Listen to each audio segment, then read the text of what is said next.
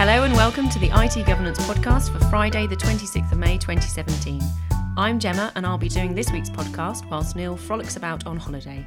Here are this week's stories. In the wake of the WannaCry ransomware attack earlier this month, BT customers have been receiving phishing emails claiming that BT is updating its systems. The email asks customers to follow a link and provide login details to confirm a security upgrade. As frequently is the case with phishing emails, the message creates a sense of urgency. It claims that BT has temporarily limited access to profile features that contain users' sensitive data, and the only way to lift those restrictions is to click on the attached link. The UK's National Reporting Service for Cybercrime Action Fraud advises anyone who receives one of these emails not to click on any links. Instead, they should go to BT's website directly and log in from there. We are also aware that companies are sending out legitimate emails of reassurance in connection with the recent cyber attack, Action Fraud says. It adds that if you're in any doubt, you should contact the company directly on a method other than the email you have received. HackerOne, a bug bounty platform, made a ticket public this week that explains how a vulnerability in Twitter would have allowed anyone to publish a tweet from any account. The security researcher who goes by the handle Kedrish discovered the vulnerability and reported it to Twitter in February of this year.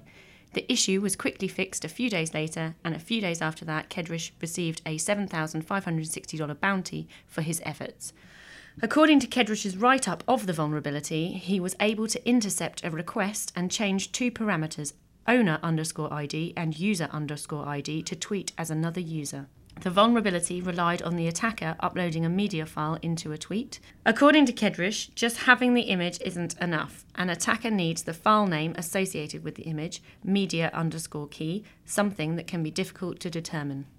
Kedrish wrote, in my explorations, I didn't find a 100% way to know this media underscore key. There were always some restrictions and circumstances which allow to get that media underscore key.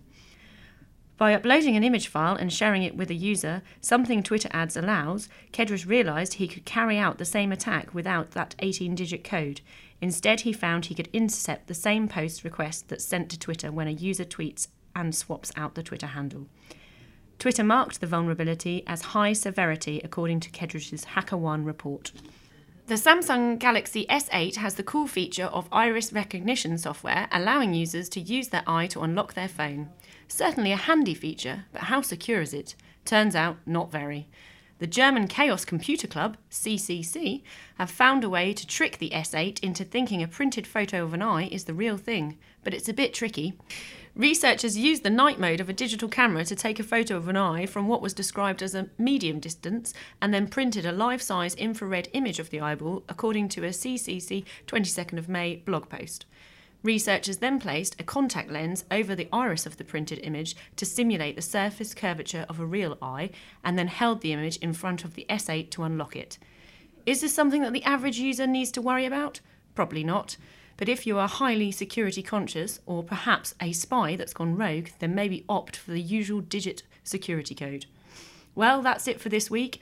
Until next time, you can keep up with the latest information security news on our blog and don't forget that IT Governance's May Book of the Month is EU General Data Protection Regulation, an Implementation and Compliance Guide, an in depth guide to the changes your organisation needs to make to comply with the GDPR before its enforcement in just under a year's time.